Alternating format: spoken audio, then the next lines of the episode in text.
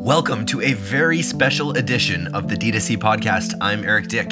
Today, you're invited to listen in on the panel we hosted last week in Vancouver, British Columbia, where we packed in 150 of the West Coast's top D2C entrepreneurs and marketers for a live podcast and some FaceTime with their local peers. We wanted to know if the world was ready for real live events, and our hypothesis was glowingly confirmed with what turned out to be a truly magical event. The panel gathered leaders from diverse sectors of the ecom spectrum, from Truearth, Doer, Blume, Monos, and Black Crow AI. We focused on real talk about what's working and what's not in D2C in 2022, including the return of brick and mortar, rebounding from the iOS 14.5 breakup, why everyone goes broad and why Facebook likes it that way, the importance of first party data and where exactly to use it, and where every brand should be fitting TikTok into their media mix. I hope you enjoy the panel as much as I enjoyed hosting it, and stay tuned for something like this coming to your neighborhood soon. On with the show. We've gone really broad on Facebook. The broad audience seems to actually work way better for us. That's a conspiracy by Facebook to get you to spend more money. Everyone, I think it is. Facebook's interest is to keep a brand's nose above water, as close to drowning as they can, but just above water so that they can keep spending. What really works actually is taking a much more fine grained approach. Focus your dollars on people that have some future transaction value. Facebook doesn't want you to do that. They want you to spend on everyone, and their algorithm will figure it out. If you know the future value and start allocating your bids according to value, the efficiency gains are massive. There's nothing better than hanging out with your best friend, someone who finishes your sentences and knows you better than you know yourself. It's time for retailers to be their shoppers' next best friend. With Bluecore, brands can match shoppers with the products and offers they want to see next across all digital channels, including SMS. So put the power of a personal shopper in your shopper's pocket. Visit Bluecore.com to see how brands like Noble, Express, and Bliss are making shopping fun again and becoming their shoppers' next best friend. So we've gathered together some of Vancouver's most exciting brands in order to just ask some questions, have a, have a, a panel here. I tried to get representatives from all walks of Vancouver's e-commerce scene. So we'll start with my friend Ryan McKenzie from Truearth. Uh, we've got Bunny Ghatrora, another podcast guest that we've had who's fantastic. She's the co-founder and CEO of Blume. We've got Calvin Roex, uh, director of e-commerce at Doer. And then we also have Roxanne Tan, director of growth marketing at Monos, which I packed my luggage to come to this trip with. And of course, Richard Harris, who's the CEO and founder of blackcrow.ai. Thanks, everyone. So, just to start, I, I was talking with some of the people before this event, and uh, a bunch of people are just, they want to just know how things are going. How, how are things going in 2022 with your brand? I mean, I think it depends on the week that you ask me that question. Um, but I think, you know, what we've started seeing is like the shift to retail and brick and mortar a little bit. So that's, that's definitely been a change. I think people, as we know, are like excited to head back in a store and touch and feel product again. So ecom feels like it's leveling out a little bit versus like what we were seeing during the pandemic. It feels like that brick and mortar is coming back quite strong and so in terms of like channel allocation and channel mix, it's shifted a little bit from you know purely online to retail. But the new normal is new again. It's yeah. you know, this idea that the, the pace that we set during the pandemic kind of came down a little bit, right? Yeah, and I mean even when you look at like Netflix, Amazon was down in the Netflix last quarter. Netflix is down ninety yeah, percent or something. Totally. And I think there was that graph that um, if any of you follow this newsletter called uh, Chartr, where they showed like UK sales ver- online versus brick and mortar, and that level set of that trend is is pretty telling. The Rest of the panelists agree. Are you seeing a shift towards retail as well? Yeah, I think for, for Truearth, we're definitely putting a more conscious effort into being more omni-channel. Um, I, I think it obviously depends on the product that you're that you're trying to sell, but like for laundry detergent, 80% of the people that are buying laundry detergent are they're grabbing it when they're buying the rest of their groceries. And to not at least throw our hats in the ring in, in that particular channel, it would be would be ignorant. But you know, as a result of the iOS 14.5 challenge with, with data and the basically the increase in acquisition costs associated with uh, picking up new customers, we're trying to, to diversify and, and, and that means being available where people are shopping. Yeah, not to sound like a broken record, but we started pre pandemic fully D2C, and then throughout the pandemic made the switch into being omni channel. And now we are putting a lot more time, resources, and effort towards our omni-channel strategy and making sure that our retailers are well equipped because we're seeing even at some retailers like Sephora, for example, where their brick and mortar sales, which would usually be even pre-pandemic a smaller portion in comparison to .ca, is significantly creeping up and even beating .ca in some weeks. And I think it just comes from the shift of people wanting to be in person again. They wanted to be, they want to be touching things. They don't want to be in front of screens. And I think the concept of community is coming back in a way um, even stronger than it did pre-2020 out of the need for people to want to be able to connect, similar to exactly how we're doing here? Yeah, it's definitely going up this year, um, especially considering that travel is now a thing again. So, with people being able to travel, obviously, you know, we see travel products go up. Um, and obviously, also comparing it to pandemic year. Uh, during the pandemic, though, I will say I was very impressed. I wasn't with Monos at the time, but I was very impressed with their pivot strategy. Um, obviously, I don't need to explain to everyone here why the pandemic was really bad for us, uh, being a brand in the travel space. Um, but Monos was able to develop a product to go into market pretty quickly in four weeks. And that new product was basically like a sanitation device that current customers at the time, as well as future customers, can use. And that product was really what got the brand out of the woods. One of the things that uh, came up on a podcast recently with Perry Belcher was mentioning the reverse strategy that, that brands like uh, Warby Parker are using, where they're quantifying their ad spend and they're seeing a huge increase in their brick and mortar stores. Is that a link that you've been able to make with your brands, where you're able to see the impact of your online in the brick and mortar stores? It's something that we test honestly like on and off on a monthly weekly basis and obviously with like retailers you don't have immediate data anyways because we don't own our own stores. So if we do increase ad spend, we won't know until the following Sunday when they send us a report. So we try to do a lot of geo targeting to those locations. So if we go really hard on Facebook ads, driving to Sephora, you know, in certain postal codes in Vancouver, do we see the Vancouver sales increase for two or three weeks versus trying it in another geographic or uh, geography? And so that's like a test that sometimes I don't even know if it's like effective or not, and we're just kind of guessing. So we're always turning it on and off to see what the changes are.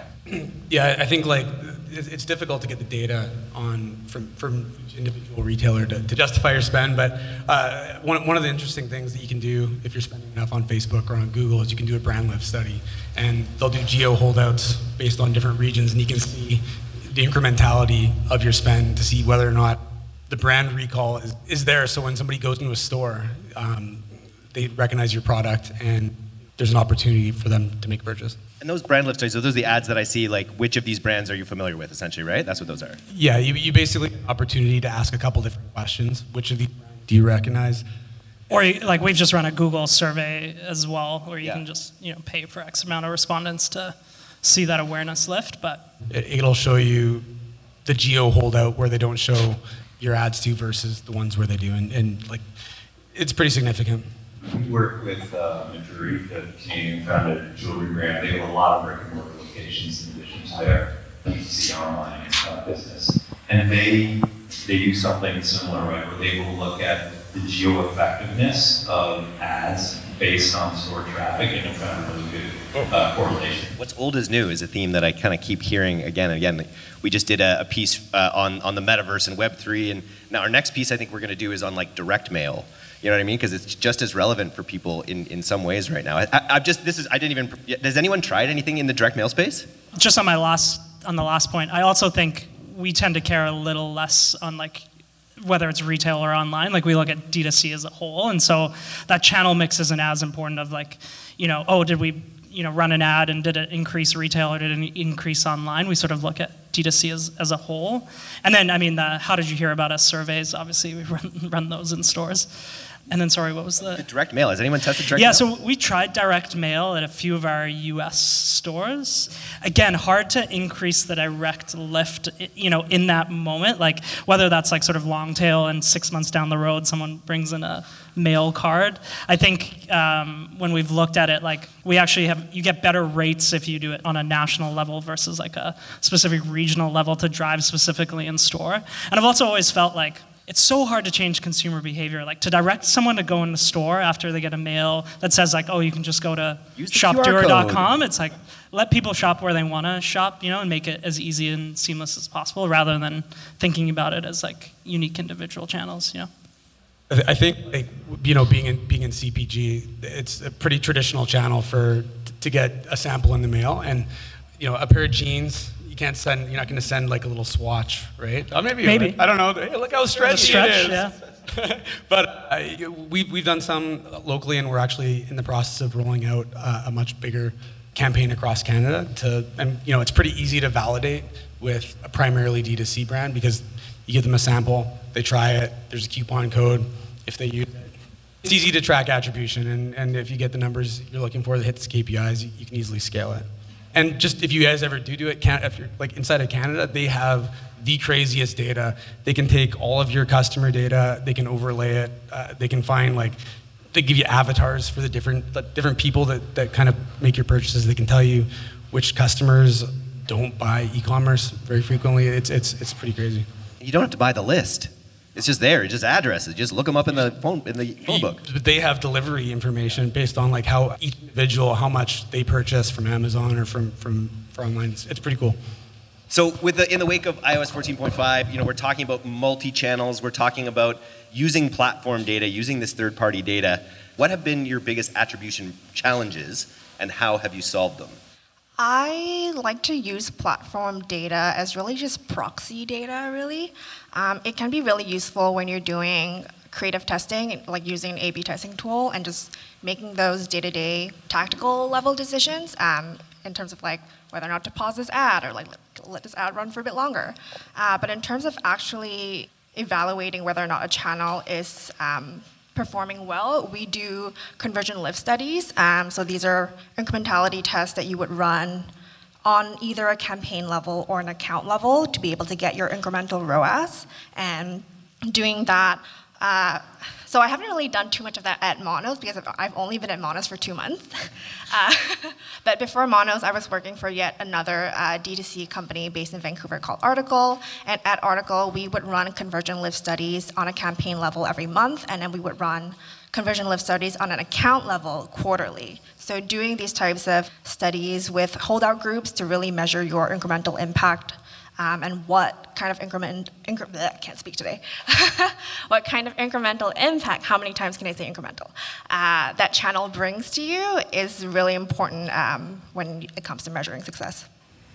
What we hear from, you know, tons of customers is obviously no one really trusts any platform data, like Facebook data is kind of crap. And so it seems like there's a bit of like musical chairs happening now, where some brands are using like Northbeam or Measure I don't know what you guys, it'd be interesting to hear from you guys. People are sort of like, it's a system and you can kind of call anything in your system of record, but I don't think anyone is super sure that those are particularly better based on the sort of assumption rules that they use.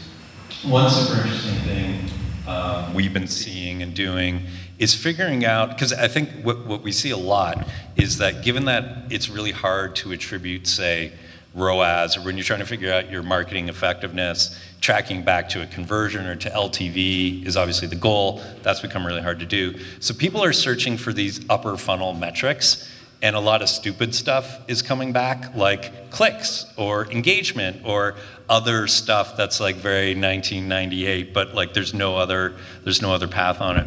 And so we've seen new upper funnel metrics come to fore. One we help a lot of brands um, work on with is we so our core thing is we predict the future value of users in real time. We're a machine learning company, so in real time we can predict how likely is someone to do the thing you want them to do, subscribe or buy or whatever. But because we're doing that prediction in real time from the moment someone arrives, when people turn on a new channel or a new campaign or even new creative, we can now say, hey, the people coming in from this channel, X percent of them, 40% are high value, you know, high future value when they're coming from TikTok versus only 10% are high future value when they're coming from this new Reddit campaign you're running. And so it's obviously not conversion data, but it's a very accurate set of predictive audience data. And so I think there's a lot of experimentation like that that's beginning to happen. What else can you do up funnel, but that isn't stupid? We use um, the probably least sophisticated approach is really just talking to our customers, and our post-purchase survey is like our gold right now. And so we use in-app data for things like you know A/B tests, or if an ad got zero impressions, zero clicks, et cetera. You know, we'll cut that ad. But in terms of which channel's working, how we increase spend, and what that looked like, we our post-purchase survey really is number one. We also use Triple Whale, which is quite effective, but again, it doesn't it's still unreliable. And so we really stay as close to our post purchase survey as we can. And then we also follow up pretty regularly with different customer segments based off of either uh, their LTV or how long they've been a customer for, or what product they purchased to find out, you know, who they are, more about them, what made them buy, how they heard about us, et cetera, et cetera. And then we try to just build new customers around that profile. I think the perk of being small is that we're still able to have those one on one conversations with our customers and they're still able to uh, give us that feedback real time. And I think right now, I'm really thankful for it, just with all of the changes and the updates to iOS, and not always having like the resources to have a really sophisticated machine learning tool. And uh, you know, one thing is to implement the tool, another thing is then to be able to understand it. And so we really just try to stay as close to our customers, and as we try out new channels, whether it be influencer, TikTok, et cetera, um, just continue following up in, in survey questions. Yeah, I think that channel diversification piece is huge. I think, you know, iOS was like maybe the bigger bomb, but like GDPR and all these pieces were was coming, you know, and so we all knew that first party data was, was sort of going to become your, what needed to be your bread and butter. But one interesting thing that we've done is we've gone really broad on Facebook. Um, instead of, you know, we have lookalike audiences and some VIP audiences, but the broad audience seems to actually work way better for us. And, and, and, you know, like I said, we've really diversified off of Facebook and the Instagrams of the world and started doing a, a, bunch more channels. But interestingly enough, like where you used to go super targeted, we've seen like really broad ad sets um, in your audience work much better than your like specific narrow defined ones. Agreed. Yeah. yeah. I hear that again and again. Everyone here going broad? Yeah. That's a conspiracy by Facebook to get you to spend more money. Everyone. I think it is. also that. I think it is. I like that. Like uh, uh, about Black Crow, like uh, part of Black Crow's thing is that you can you can be a bit more choosy about the impressions that you do get, right? Like in terms of remarketing. I, I always think like when I have a, re, a, retargeting campaign and my you know my saturation on them is like 8x or one. I, I always wonder how efficient that is. Yeah, I mean are there Facebook people here? Can I speak freely? I think so. Just yeah. TikTok. If the black helicopters come, just like hide me. But no, I mean, listen, what is Facebook's interest, right? Facebook's interest is to keep a brand's nose above water, as close to drowning as they can, but just above water so that they can keep spending. And so their optimization is maximum dollars spent. For a brand, maximum dollars spent is not a goal. You're looking for maximum conversions or maximum efficiency. And so those are kind of at odds. And I think someone was talking about uh, the fact that you know attribution modeling has kind of sucked. People don't can't use a machine learning tool. So a lot of you know the last decade has been, hey, let Facebook figure it out, or let Google figure it out, and they've got ML and optimization. And now it's really it's sort of coming to a head that the interests are not totally aligned. So you got to take your own interests at, at heart in a way? Yeah, and so that's why I think like broad audience, which is what Facebook reps have been telling all the brands to do, it's like that helps them have a much wider base of people where they can keep everyone's nose above water and still maximize spend, even though the audience sizes have shrunk because Tim Cook is trying to kick Mark Zuckerberg in the nuts every week. So the thing that what really works actually is taking a much more fine grained approach. Now, it doesn't necessarily mean you have to spend less but if you, for instance, you were talking about retargeting, if you know the future value of users, right? If you know which people are much, much more likely to convert in the future or subscribe in the future versus those who aren't, of course, subject to incrementality, you want to focus your dollars on people that have some future transaction value. Facebook doesn't want you to do that. They want you to spend on everyone and their algorithm will figure it out. We do this over and over with hundreds of brands, but when you see, if you know the future value and start spending your budgets on those with higher future value or look-alike audiences based on those with higher future value, and you start allocating your bids according to value, the, the efficiency gains are massive. And so the weird thing is, I don't like Facebook knows that people are doing this, and they know that that enables them to spend more money, but they're still advocating this very broad range, target broadly because it gives them more control. It's more slack. It's, too, get, it's getting people to pay for the impressions that they can't sell. That, that's totally right. They're selling you a massive portfolio of clicks. And they know if they keep your ROAS above whatever your threshold is, 1.1, you'll just dump money in there. Now, it turns out if you look at your traffic and where your dollars are being allocated, when you break it down, you know, a third or a half of your spend is way underwater, and another 10 or 20 percent is 8x your, your ROAS target. But they don't want to let you pick and choose. But you can. Can. Try some more targeted spend, everyone, on TikTok and Facebook, perhaps. Tax season is over, but that doesn't mean your e commerce company shouldn't stay on top of things. It's a hassle trying to find a strategic tax advisor that can ensure you have the right financial data needed to make critical business decisions. Look no further. The veteran team at 1 800 Accountant has your back. Boost your profitability with 1 800 Accountant, America's largest virtual accounting firm. They have the on demand accountants you need to formulate your year round tax strategy. They offer an entire suite of professional services, including payroll and bookkeeping, to make sure that your I's are dotted and T's are crossed. Get started today by scheduling a free appointment at 1-800accountant.com slash DTC. Speak to an expert who will show you how to get the most out of your business year round.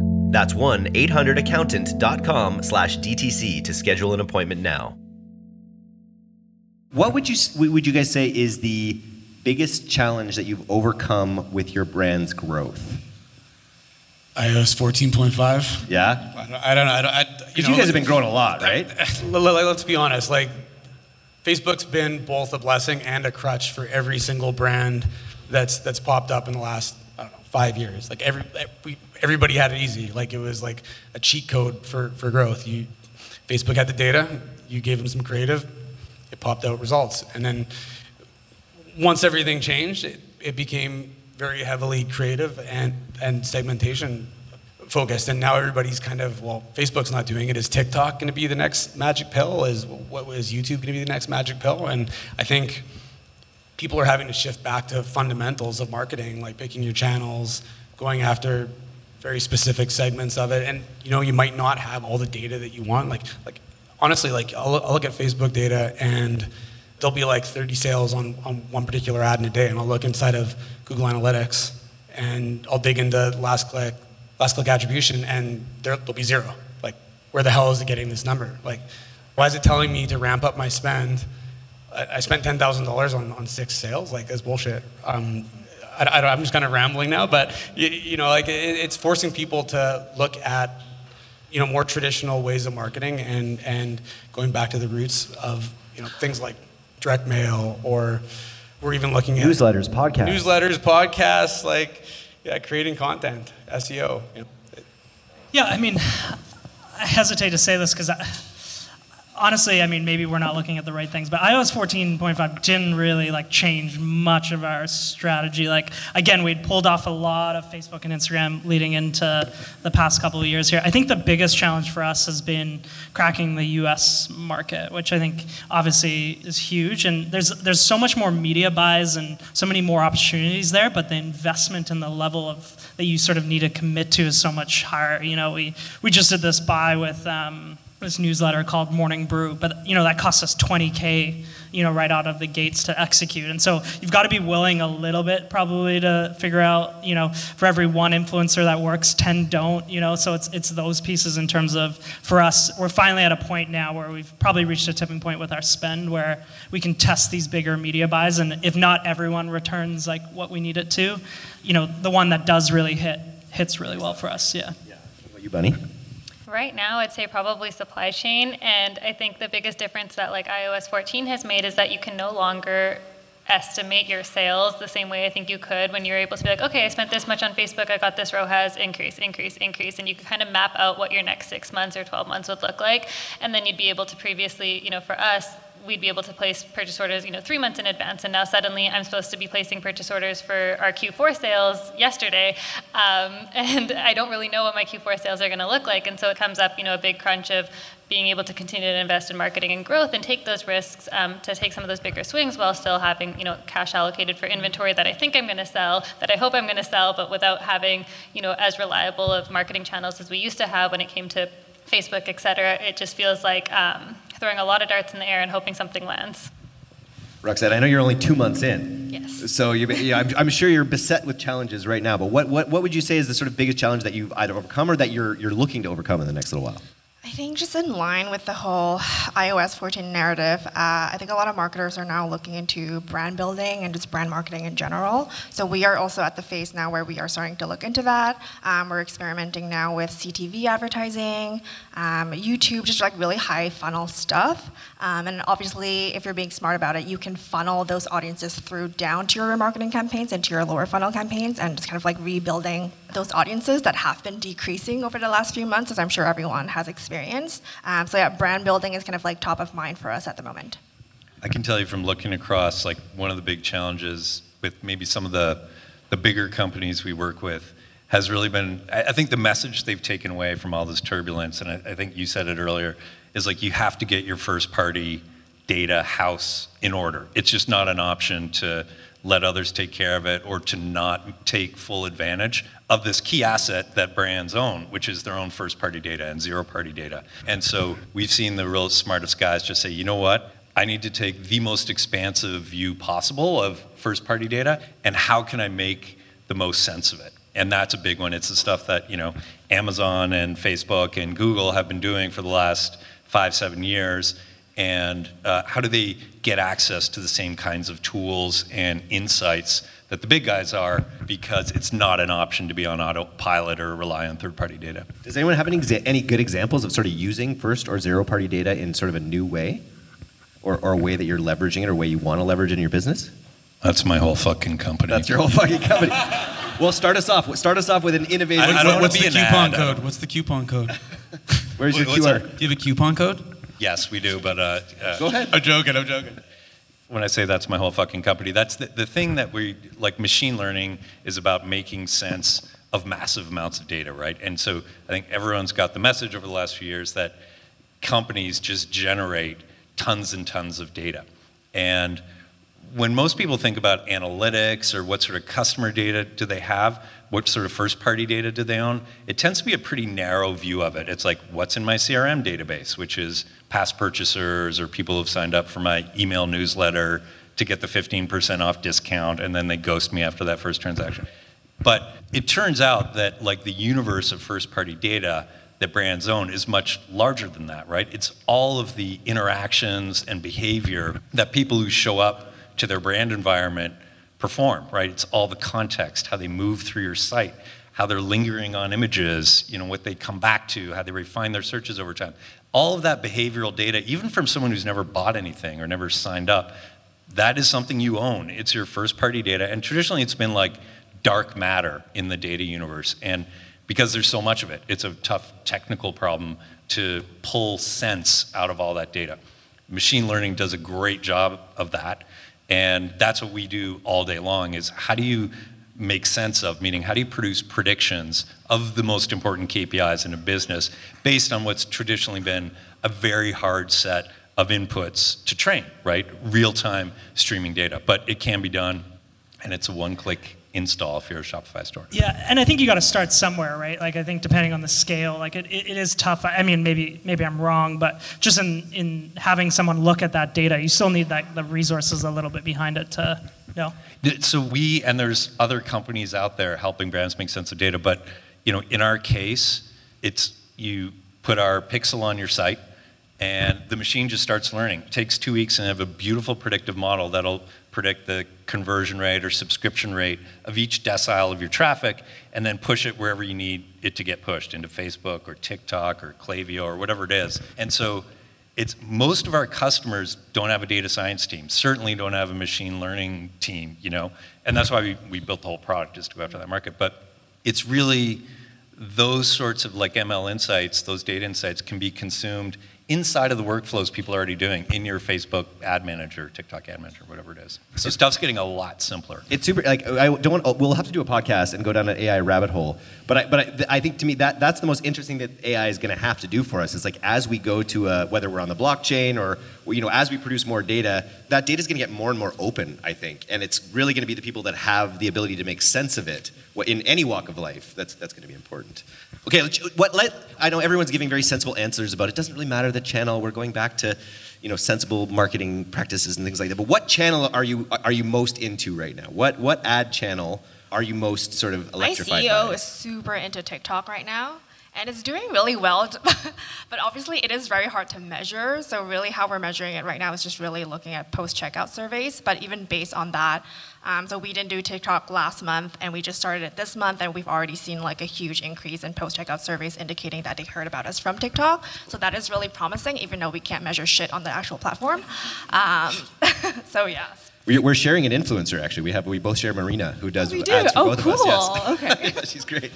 You actually can track uh, if you're using Google Analytics and you go into multi-channel funnels and you and you break it down by TikTok. Like so, if you're looking at your last click attribution or your, whatever bullshit TikTok feeds you, the numbers aren't that great. If you go into GA, the channel funnels assisted conversions, you can and provided you don't have a whole bunch of different conversions set up on your Google Analytics account you can you can see all the data there, and it's significantly yeah, more robust. That data is really great to look at, yes, um, but also the customer match rate on TikTok is just so low that it's just 20%. So I feel like we're not measuring the 80% of it. So that's kind of like the biggest issue we have with it right now. And also their conversion window, I believe, is pretty short. I want to say like one day. Just, but, just ignore it. Use GA. But, but we're also lucky in a sense that like our conversion window in general for luggages is pretty small to begin with, so we're able to get away with that. But like previously at Article, like nobody would buy into TikTok because it takes like what 60 days to make a purchase for furniture. Uh, so yeah, it's great that it only takes a day, I guess, for people to buy luggages. Nice. Any other comments on favorite channels? Right now, ours is TikTok, uh, going really deep in influencer and Amazon.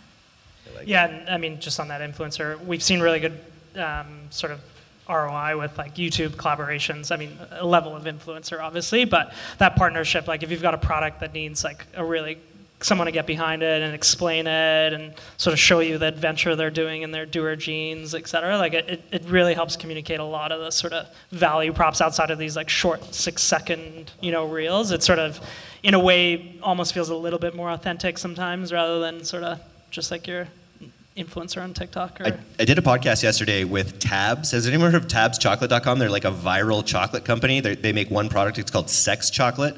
It's apparently chocolate that improves your sex.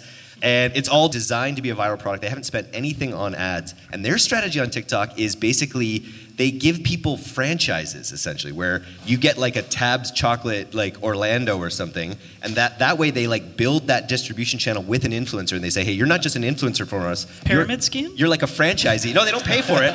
No they, it's free. It's free 99 but then they have a new channel and it's like tabs orlando. And then they create content and then they just do rev share but it's a way to like lock in that distribution channel with influencers, which I think is was an interesting one. I just wanted to say sex chocolate at this thing, so that's why I did that.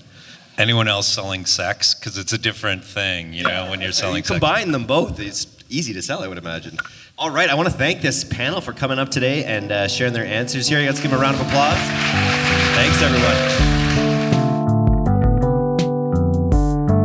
Thanks so much for listening to today's episode. If you're not a subscriber to our newsletter, you can do that right now at directtoconsumer, all one.